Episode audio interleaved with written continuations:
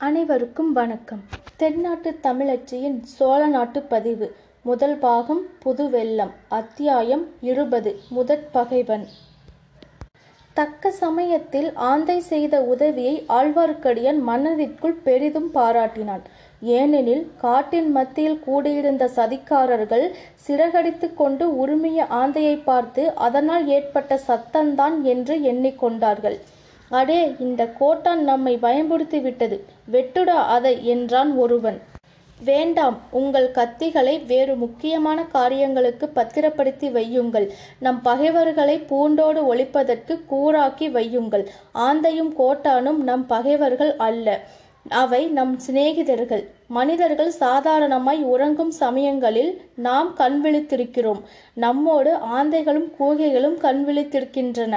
என்றான் ரவிதாசன் என்பவன். அவனுடைய பேச்சை கேட்டுக்கொண்டே மெல்ல மெல்ல அடிமேல் அடியெடுத்து வைத்து நடந்த திருமலையப்பன் ஒரு பெரிய மருத மரத்தின் சமீபத்தை அடைந்தான்.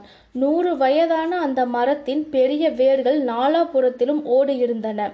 ஓர் ஆணிவேருக்கும் இன்னொரு ஆணிவேருக்கும் மத்தியில் தரையிலும் இடைவெளி இருந்தது. மரத்தின் அடிப்பக்கத்திலும் நல்ல குழிவு இருந்தது.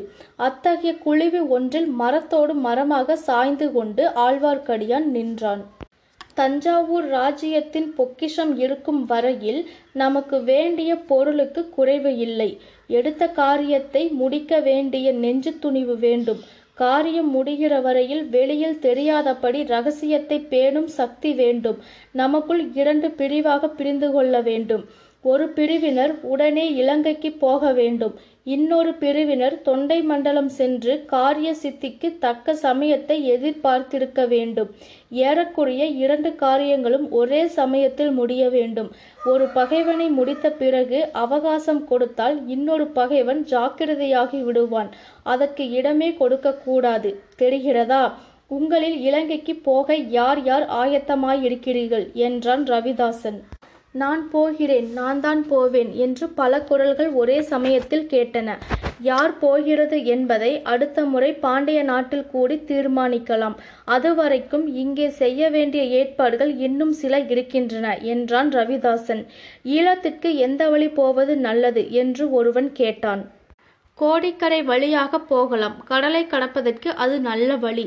ஆனால் இங்கிருந்து கோடிக்கரை வரையில் செல்வது கடினம். நெடுகிலும் பகைவர்கள் ஆங்காங்கே ஒற்றர்கள். ஆகையால் சேதுவிக்கு சென்று அங்கே கடலை தாண்டி மாந்தோட்டத்திற்கு அருகில் இறங்குவதுதான் நல்லது. இலங்கை போகியவர்கள் சமயத்தில் படகு வலிக்கவும் கட்டுமரம் தள்ளவும் கடலில் நீந்தவும் தெரிந்தவர்களாய் இருக்க வேண்டும். இங்கே யாருக்கு நீந்த தெரியும்? எனக்கு தெரியும் எனக்கு தெரியும் என்று குரல்கள் எழுந்தன. முதலில் இலங்கை மன்னன் மகிந்தனை கண்டு பேசிவிட்டு பிறகு காரியத்தில் இறங்க வேண்டும். ஆகையால் ஈழத்திற்கு போகிறவர்களில் ஒருவருக்காவது சிங்கள மொழி தெரிந்திருக்க வேண்டும். ஆ நமது சோமன் சாம்புவன் இன்னும் வந்து சேரவில்லையே. யாராவது அவனை இன்றைக்கு பார்த்தீர்களா? இதோ வந்து கொண்டிருக்கிறேன் என்று ஆழ்வார்க்கடியானுக்கு மிக்க சமீபத்திலிருந்து ஒரு குரல் கேட்டது. அடியான் மேலும் மரத்தோடு மரமாக ஒட்டி கொண்டான் அடடா இந்த பாலும் உடம்பு இப்படி பெருத்து விட்டதே எவ்வளவு சங்கடமாய் இருக்கிறது. புதிதாக இரண்டு பேர் அக்கூட்டத்தில் வந்து சேர்ந்து கொண்டார்கள். ஆழ்வார்க்கடியான் தன் முகத்தில் ஒரு சிறு பகுதியை மட்டுமே மரத்துக்கு வெளியே நீட்டி எட்டி பார்த்தான். புதிதாக வந்தவர்கள் இருவரும் கொள்ளிடக்கரையில் அரச மரத்தடியில் சந்தித்து பேசியவர்கள்தான் என்று தெரிந்து கொண்டான். புது மனிதர்களை கண்டதும் ரவிதாசன் வாருங்கள் வாருங்கள். ஒருவேளை ஏதாவது உங்களுக்கு ஆபத்து வந்து விட்டதோ வராமலே இருந்து விடுவீர்களோ என்று பயந்தேன். எங்கிருந்து எந்த வழியாக வந்தீர்கள்? என்றான். கொள்ளிடை கரையோடு வந்தோம். வழியில் ஒரு கூட்டம் நரிகள் வளைத்து கொண்டன. நரிகளிடம் சிக்காமல் தப்பித்து வருவதற்கு நேரம் ஆகிவிட்டது என்றான் சோமன் சாம்பவன். புலிக்கும் சிங்கத்திற்கும் பயப்பட்டால் பொருள் உண்டு. நரிக்கு பயப்படுகிறவர்களால் என்ன காரியத்தை சாதித்து விட முடியும் என்றான் அந்த கூட்டத்திற்கு முன்னமே வந்திருந்தவர்களில் ஒருவன். அப்படி சொல்லாதே அப்பனே சிங்கம் புலியை காட்டிலும் நரி பொல்லாதது. ஏனெனில் சிங்கமும் புலியும் தனித்தனியே பயந்து வரும் விரோதிகள். அவற்றோடு சண்டையிட்டு சமாளிக்கலாம். ஆனால் நரிகளோ கூட்டங்கூட்டமாக வருகின்றன. ஆகையால் அவற்றுக்கு பலம் அதிகம். சோழ நாட்டு நரிகள் பெருங்கூட்டமாக வந்ததினாலேதான் நம் ஒப்பற்ற மன்னாதி மன்னன் தோற்கவும் உயிர் துறக்கவும் நேர்ந்தது. இல்லாவிட்டால் அவ்விதம் நேர்ந்திருக்குமா? அந்த நரிக்குலத்தை அடியோடு அழிப்போம் பூண்டோடு நாசம் செய்வோம் என்று ஆங்காரத்துடன் கூவினான் சோம்பன் சாம்பவன். இதோ அதற்கு வேண்டிய உபகரணங்கள் என்று ரவிதாசன் பொன் நாணயங்களின் குவியலை சுட்டி காட்டினான் சோமன் சாம்பவன் நாணயங்கள் சிலவற்றை கையில் எடுத்து பார்த்துவிட்டு ஆ ஒரு பக்கம் புலி இன்னொரு பக்கம் பனை என்று சொன்னான். சோழனுடைய பொன் பழுவேட்டருடைய முத்திரை நான் சொன்னது சொன்னபடி நிறைவேற்றிவிட்டேன். உங்களுக்கு செய்தி என்ன? நமது இடும்பன்காரி ஏதாவது செய்து கொண்டு வந்திருக்க வேண்டுமே என்றான் ரவிதாசன். ஆம் கொண்டு வந்திருக்கிறார் கேளுங்கள் அவரே சொல்லுவார். இடுபன்காரி சொல்லத் தொடங்கினான். தங்கள் கட்டளைப்படியே சம்புவரையர் மாளிகையில் பணியாளாக நான் அமர்ந்து வேலை பார்த்து வருகிறேன். அதனுடைய பலன் நேற்றிரவுதான் சித்தித்தது. நேற்று ஜம்புவரையர் மாளிகையில் ஒரு பெரிய விருந்து நடந்தது. பெரிய பழுவேட்டையர் வணங்காமுடி முனையரையர் மலப்பாடி மழுவரையர் முதலிய பலர் வந்திருந்தார்கள். குறவை கூத்தும் வேல நாட்டமும் நடைபெற்றன. வேல நாட்டம் ஆடிய தேவராளனுக்கு சன்னதம் வந்து குறி சொன்னான். அவன் சொன்னது நம்முடைய நோக்கத்திற்கு அனுசரணையாகவே இருந்தது. பழுவேட்டையருடன் வந்த மூடு பல்லக்கில் அவருடைய இளையராணி வந்திருப்பதாக எல்லோரும் எண்ணியிருந்தார்கள். சுந்தரச்சோழ மகாராஜாவுக்கு உடல்நலம் சரியில்லை என்றும் அதிக நாள் உயிரோடு இருக்க மாட்டார் என்றும் பழுவேட்டையர் தெரிவித்தார். எல்லாருமாக சேர்ந்து அடுத்தபடி பட்டத்திற்கு வரவேண்டியவர் ஆதித்ய கரிகாலர் அல்ல மருளாந்தக தேவர் என்று முடிவு செய்தார்கள். ஆனால் மதுராந்தக தேவர் இதற்கு சம்மதிப்பாரா என்று சிலர் கேட்டார்கள். அவர் வாயினாலேயே அதற்கு மறுமொழி கூட செய்கிறேன் என்று சொல்லி பழுவேட்டையர் மூடு பல்லக்கின் திரையை திறந்தார். அதற்குள்ளிருந்து மதுராந்தக தேவர் வெளிவந்தார். பட்டம் கட்டிக்கொள்ள தமக்கு சம்மதம் என்று அவர் தெரிவித்தார். இப்படி பெண் வேஷம் போடும் பராக்கிரமசாலிக்கு முடிசூட்டப் போகிறார்களாம். நன்றாய் சூட்டட்டும். எல்லாம் நாம் எதிர்பார்த்தபடியேதான் நடந்து வருகிறது. இம்மாதிரி சோழ நாட்டிலேயே ஒரு குழப்பம் ஏற்படுவது நம்முடைய நோக்கத்திற்கு மிக உகந்தது. எது நேர்ந்தாலும் என்ன நடந்தாலும் நம்மை யாரும் சந்தேகிக்க மாட்டார்கள் அல்லவா? இடும்பன்காரி மிக முக்கியமான செய்தி கொண்டு வந்திருக்கிறீர்கள். ஆனால் இதெல்லாம் எப்படி தெரிந்து கொண்டீர்? இதற்கு சந்தர்ப்பம் எப்படி வாய்ந்தது? என்று கேட்டான் ரவிதாசன். நடுராத்திரியில் அவர்கள் சபை கூடிய போது வேறு யாரும் அருகில் வராதபடி பார்த்து கொள்ள என்னை காவலுக்கு அமர்த்தியிருந்தார்கள். காவல் புரிந்து கொண்டே என் காதுகளையும் கண்களையும் உபயோகப்படுத்தி கொண்டிருந்தேன்.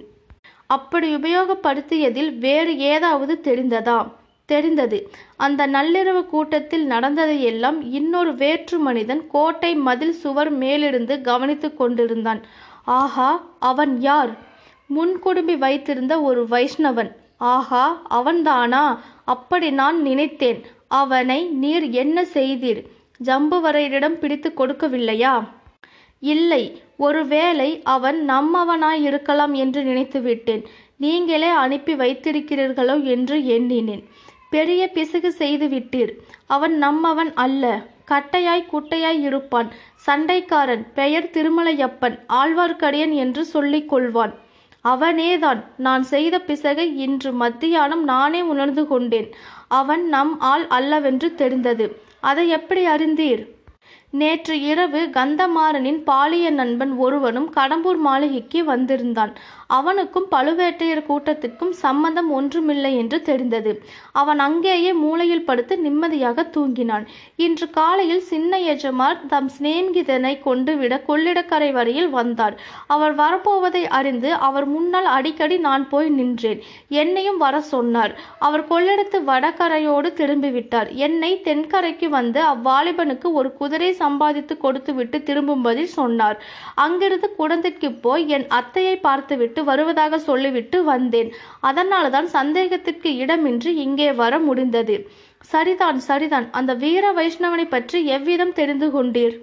கொள்ளிடத்தில் படகு புறப்படும் சமயத்திற்கு அந்த வீ படகில் ஏறிக்கொண்டான் அவன் கந்தமாறனின் சிநேகிதனோடு பேசிய சில காரமான வார்த்தைகளிலிருந்து எனக்கு சிறிதும் சந்தேகம் உதித்தது.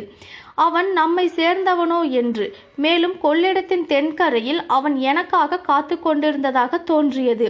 நம்முடைய அந்தரக சமிக்கையை செய்து காட்டினேன். ஆனால் அவன் புரிந்து கொள்ளவில்லை. அதன் பேரில் அவன் நம்மவன் அல்ல என்று தீர்மானித்தேன். நீர் செய்தது பெரிய பிசகு. முன்பின் தெரியாதவர்களிடம் நம் சமிக்கையை செய்து காட்டக்கூடாது.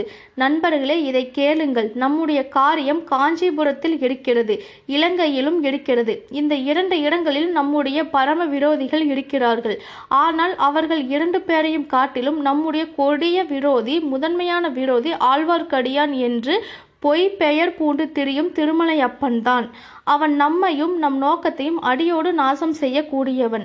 நமக்கெல்லாம் இணையில்லா தலைவியாக உள்ள தேவியை அவன் கொண்டு போக பார்க்கிறான். அடுத்தபடியாக அவனை உங்களில் யாராவது எங்கே கண்டாலும் எந்த நிலையில் சந்தித்தாலும் கைகளில் உள்ள ஆயுதத்தை உடனே அவன் மார்பில் பாய்த்து கொண்டு விடுங்கள்.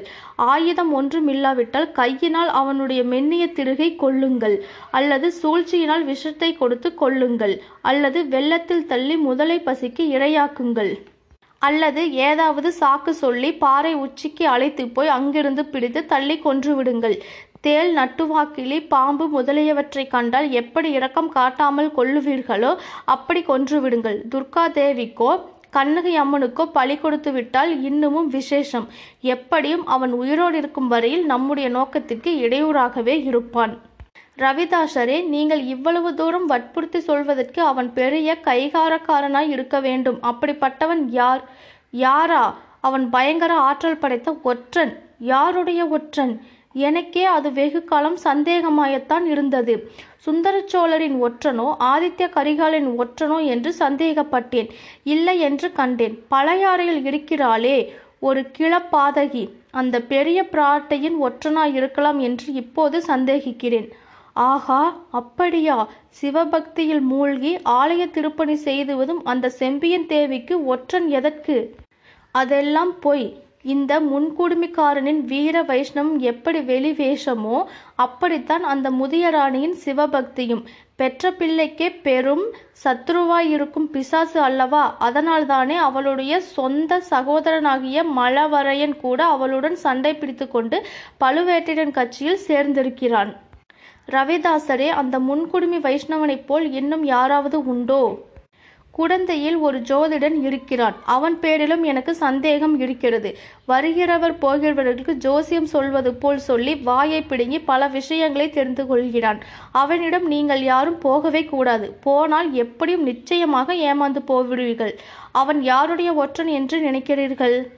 இன்னும் அதை நான் கண்டுபிடிக்க முடியவில்லை. ஒருவேளை தற்போது இலங்கையில் இருக்கும் போலி இளவரசனுடைய ஒற்றனாக இருக்கலாம். ஆனால் ஜோசியனை பற்றி அவ்வளவு கவலை எனக்கு கிடையாது. அது அவனால் பெரிய தீங்கு எதுவும் நேர்ந்து விடாது. வைஷ்ணவன் விஷயத்திலேதான் எனக்கு பயம். அவனை கண்ட இடத்திலேயே தேல் நட்டுவாக்களி பாம்பை அடித்து கொள்வது போல் இரக்கமின்றி கொன்றுவிட வேண்டும். இதையெல்லாம் மருத மரத்தின் மறைவிலிருந்து கேட்டுக்கொண்டிருந்த ஆழ்வார்க்கடியானுக்கு மெய் நடுங்கியது. உடம்பெல்லாம் வியர்த்தது. அந்த மரத்தடியிலிருந்து உயிரோடு தப்பித்து போகப் போகிறோமோ என்றே அவனுக்கு சந்தேகம் உண்டாகிவிட்டது. போதும் போதாதற்கு அந்த சமயம் பார்த்து அவனுக்கு தும்மல் வந்தது. எவ்வளவோ அடக்கிக் கொள்ள பார்த்தும் முடியவில்லை. துணியை வாயில் வைத்து அடைத்து கொண்டு நச் என்று தும்பினான். அந்த சமயம் மேலக்காற்று நின்றிருந்தது. காட்டு மரங்களின் மர்மர சத்தமும் நின்று போயிருந்தது. ஆகையால் திருமலையப்பனின் அடக்கிய தும்மல் சத்தம் பக்கத்தில் பேசிக்கொண்டிருந்த சதிக்காதலர்களுக்கு சிறிது கேட்டுவிட்டது. அந்த மருத மரத்திற்கு பின்னால் ஏதோ சத்தம் கேட்கிறது. சுளுந்தை கொண்டு போய் என்னவென்று பார் என்றான் ரவிதாசன். சுளுந்து பிடித்தவன் மரத்தை நாடி வந்தான். அவன் அருகில் வர வர வெளிச்சம் அதிகமாகி வந்தது. ஆச்சு ஏதோ மரத்தின் முடுக்கில் அவன் திரும்ப போகிறான். திரும்பிய உடனே சுளுந்து வெளிச்சம் தன்மேல் நன்றாய் விழப்போகிறது. அப்புறம் என்ன நடக்கும்? தப்பி பிழைத்தால் புனர்ஜன்மந்தான். திருமலையப்பனின் மார்பு படபடவென்று அடித்து கொண்டிருந்தது. தப்புவதற்கு வழியுண்டா என்று சுற்றும் முற்றும் பார்த்தான். வழி காணவில்லை. அண்ணாந்து பார்த்தான். அங்கே மரத்திலிருந்து பிரிந்து சென்ற மரக்கிளையில் ஒரு ராஜச வவ்வால் தலகீழாக தொங்கி தவம் செய்து கொண்டிருந்தது. உடனே ஒரு யோசனை தோன்றியது. சட்டென்று கைகளை உயர்த்தி நீட்டி அந்த வவ்வாலை பிடித்து கையில் ஆயத்தமாக வைத்து கொண்டான். சுளுந்துக்காரன் மரத்தை தாண்டி வந்ததும் வவ்வாலை அவன் முகத்திற்கு நேரே எழுந்தான். சுளுந்து கீழே விழுந்து வெளிச்சம் மங்கியது. வவ்வாலின் இறக்கையால் முகத்தில் அடிபட்டவன் ஏ ஏ என்ன என்ன என்று உளறினான். பலர் ஓடி வரும் சத்தம் கேட்டது. ஆழ்வார்க்கடியானும் ஓட்டம் பிடித்தான். அடுத்த கணம் அடர்ந்த காட்டுக்குள் புகுந்து மறைந்தான். பலர் சேர்ந்து என்ன என்ன என்று கூச்சலிட்டார்கள். சுளுந்து ஏந்திய ஆள் வவ்வால் என்னை தாக்கியது பற்றி விவரம் கூறத் தொடங்கினான். இதெல்லாம் திருமலையப்பனின் காதில் கொஞ்ச தூரம் வரையில் கேட்டுக்கொண்டிருந்தது. இத்துடன் அத்தியாயம் இருபது முதற் பகைவன் முற்றிற்று. நன்றி.